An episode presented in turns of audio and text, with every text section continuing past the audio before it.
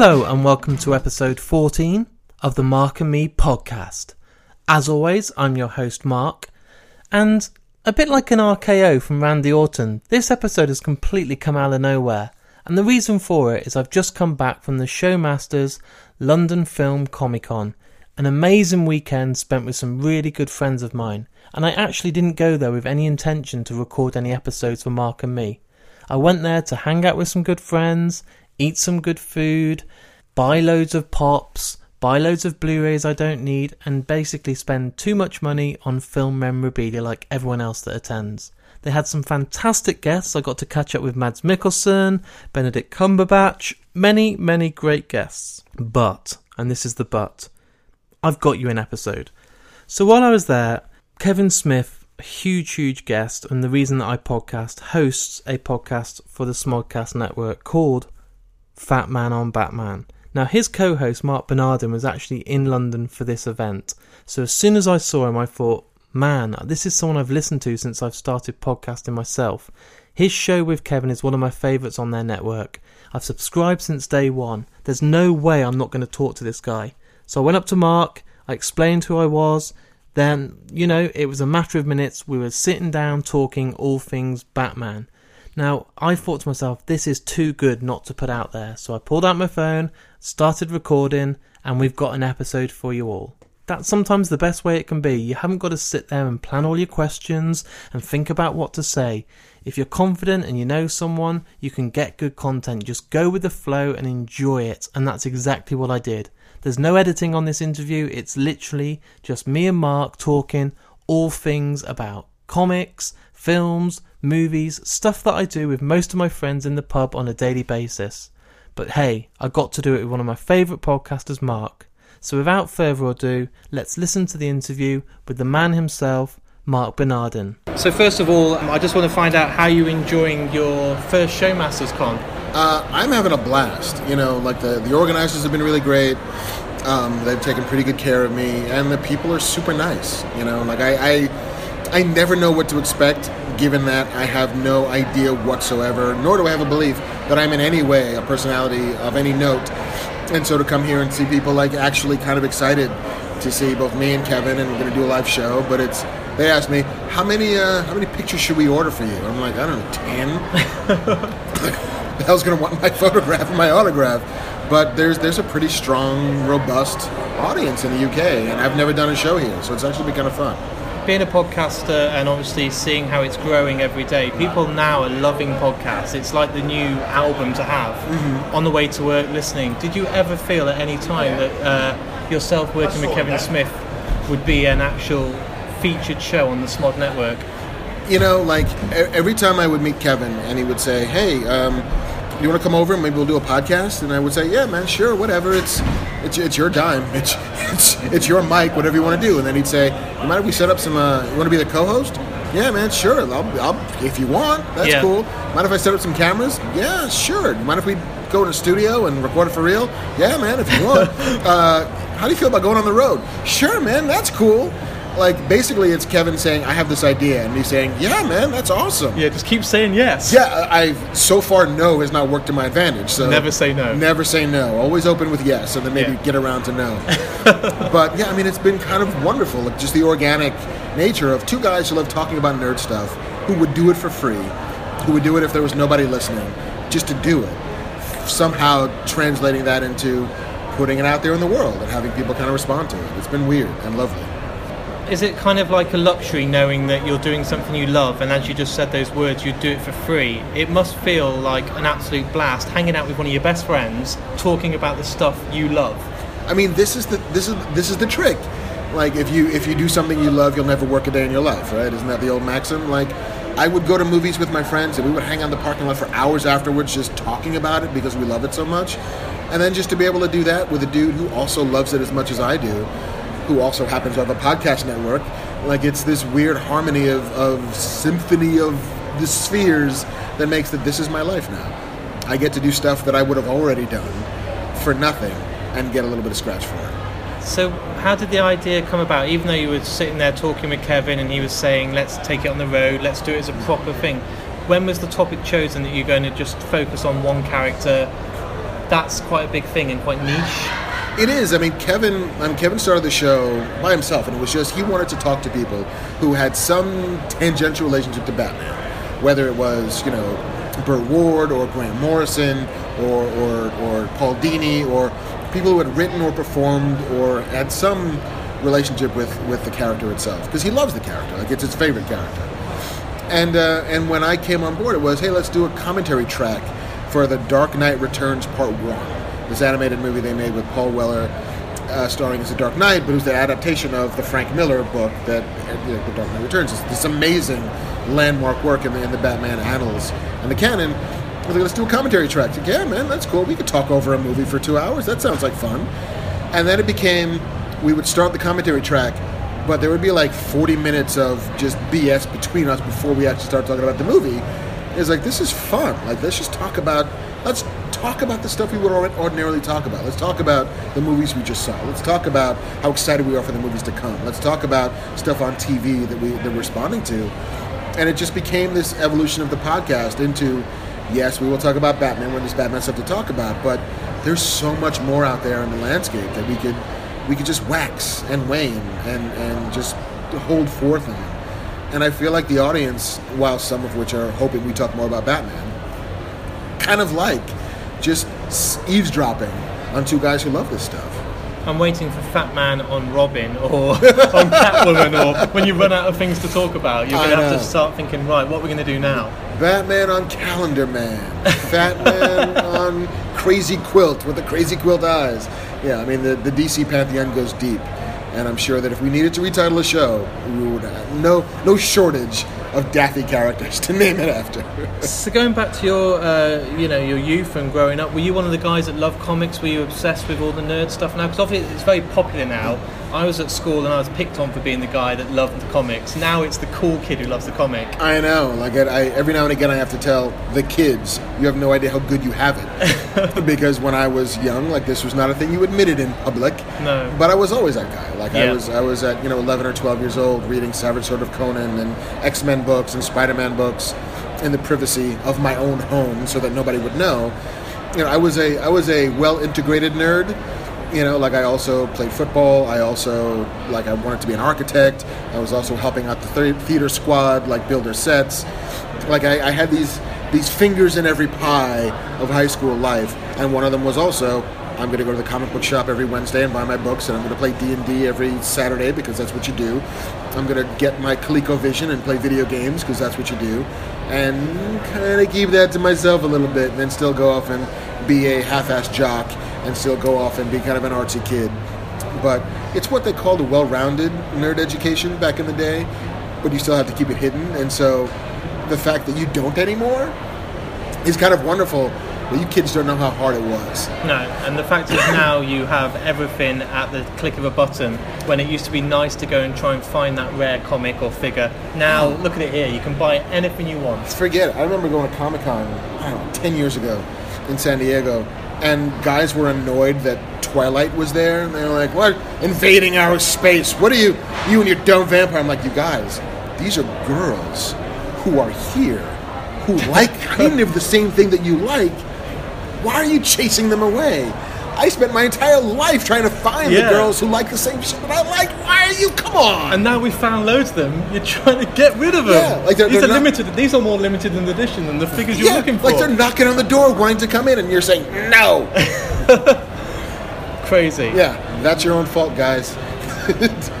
Don't be a dick. So, what was your first meeting like with Kevin? How how did you how did your paths cross? Uh, I met Kevin. I was a, a, an editor at Entertainment Weekly. Yeah. Back in the late '90s, early 2000s, and uh, I was assigned to interview him and have him review comic book fashion. Yeah. Like you know, rank and rate these various outfits of superheroes. Like, how does the Flash compare to Superman? Compared to the Tick? Compared to Too Much Coffee Man? Whatever it was at the time. And. Um, and it was fun. Like he, you know, he's gregarious and, and jovial on the phone, and uh, it went well. And then, like a year or two later, um, Zack and Miri made a porno was coming out, and so I wanted, I pitched a, a filmography with Kevin. He was in that film. he was in that film. I made, I made a cameo appearance in Strip Club. Very nice. The Very boobs nice. around his head. dreams they do come true. um, and uh, so I pitched him this filmography, and he said, "Yeah, I'd love to do it." It's like, "Would you mind if we did it over instant message?" Because like I'm a writer, I'd rather write. So, and I'm like I'm lazy, so I don't want to transcribe. So everybody wins.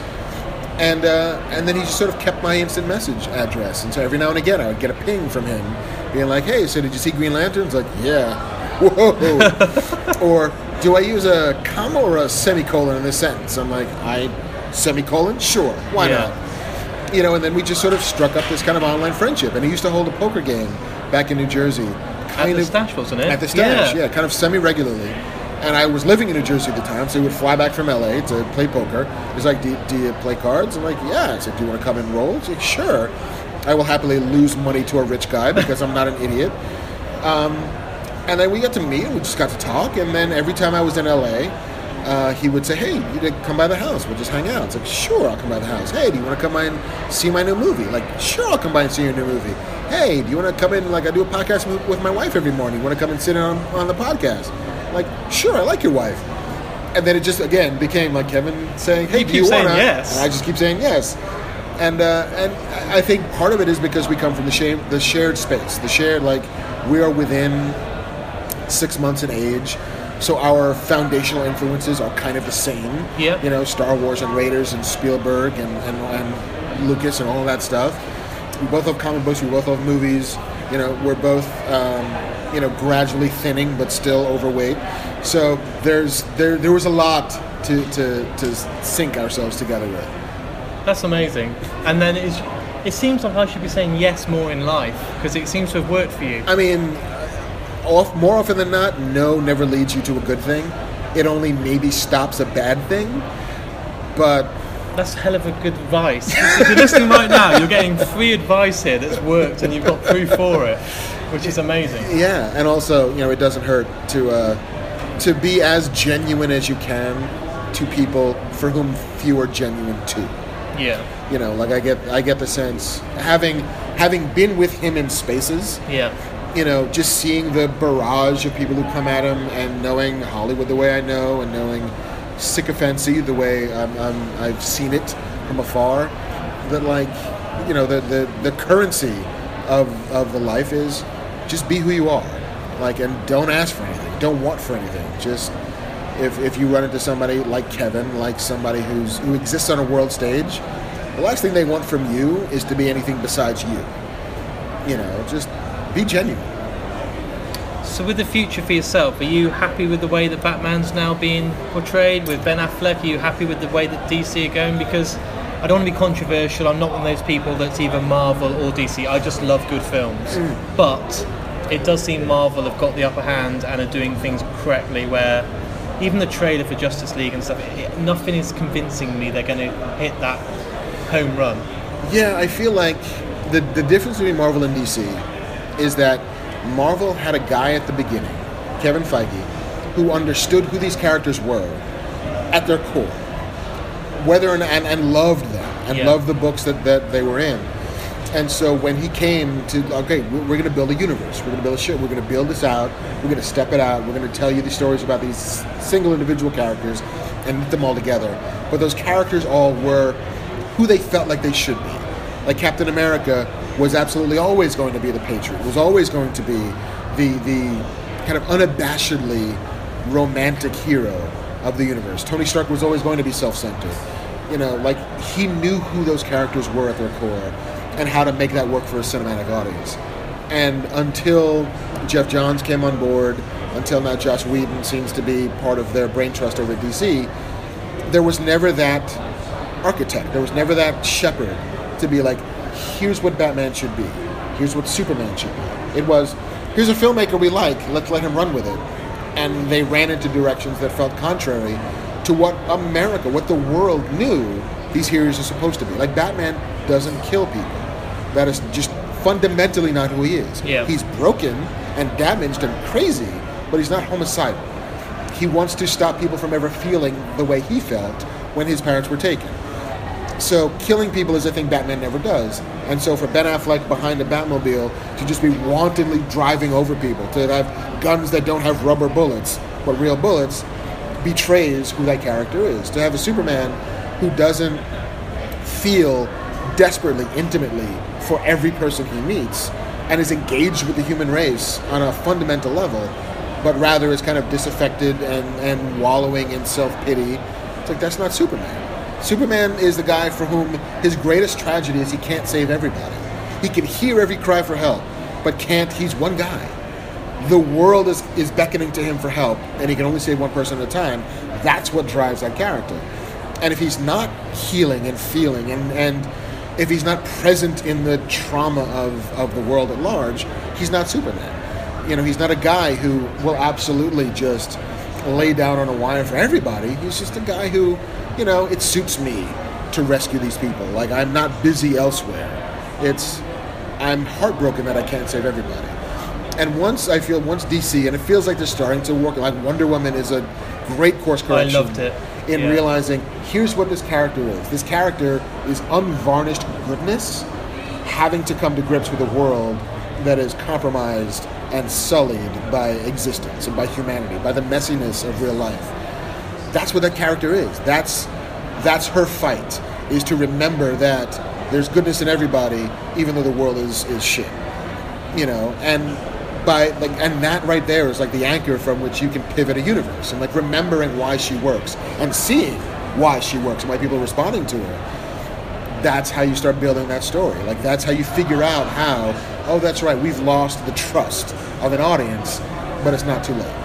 It's never too late, and the, the only thing that gives me hope right now is Wonder Woman. It sounds Yeah. cheesy, but that was my thing of saying, okay, I will still pay my money to the cinema to Yeah. go and trust in these films because Marvel will get me anytime. They don't need to release a trailer, and I'll go and see Infinity War. I will see Guardians Three. I will. I'm signed up for life now. Yeah. DC have got a lot of work to do with me because I thought myself. I'm sorry to say it, but Batman vs Superman was a mess. Yeah, I mean, I feel as if DC, every movie is their first movie Yeah. where they have to re earn my trust. Whereas Marvel, like, yeah, I am going to go, what, what do you want to do? Guardians of the Galaxy? Sure. Space opera with Marvel? Why not? Okay. Ragnarok? okay. Buddy road picture with Thor and, and, and the Hulk? Yeah. Like, I am on board with whatever they do because they've, they've never betrayed my trust. Right from the start, with the Iron Man movie, they got it right from the first try. Yeah, and like that movie, it's it's remarkable because I love it so. It has no second act. Like the second act of that movie is, I'm going to build some stuff in my garage, says Tony Stark, where there's no antagonist and there's no complication. It's just him. Just look, it's a suit. I've got mis- money and I'm playing with toys. Yeah, like I've got a car that I crushed, and hey, wee. but it's because Robert Downey Jr. is so great. Like, just he he pulls you through a section of a movie with no antagonist and no conflict. Just can I build a thing? Yeah, you have money and skill and brains. You can build a thing. Great.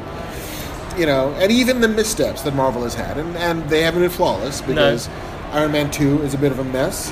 Thor 2 is a bit of a mess um, because they've forgotten in both of those movies that you have to have a villain who feels both separate from but intrinsically tied to your hero. Yeah.